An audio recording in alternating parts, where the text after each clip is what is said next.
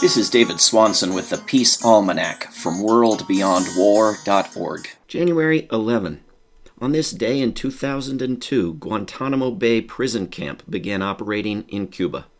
Originally intended to be an island outside the law where terrorism suspects could be detained without process and interrogated without restraint, the prison and military commissions at Guantanamo Bay are catastrophic failures.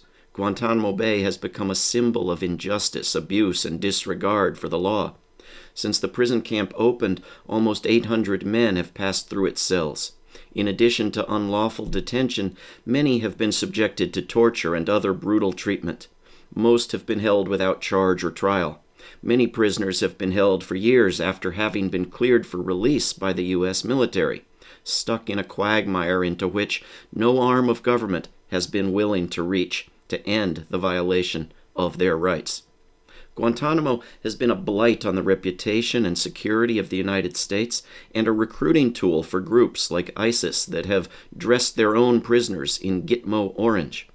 The U S president and his agencies for years have had, but not used, the power to end indefinite detention and close Guantanamo.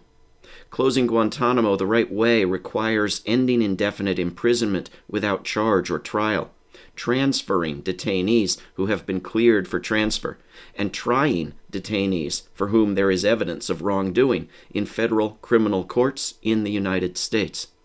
U S federal courts routinely handle high-profile terrorism cases. If a prosecutor cannot put together a case against a prisoner, there is no reason that person should continue to be imprisoned, whether in Guantanamo or the United States. The Peace Almanac can be found online at world beyond war dot org.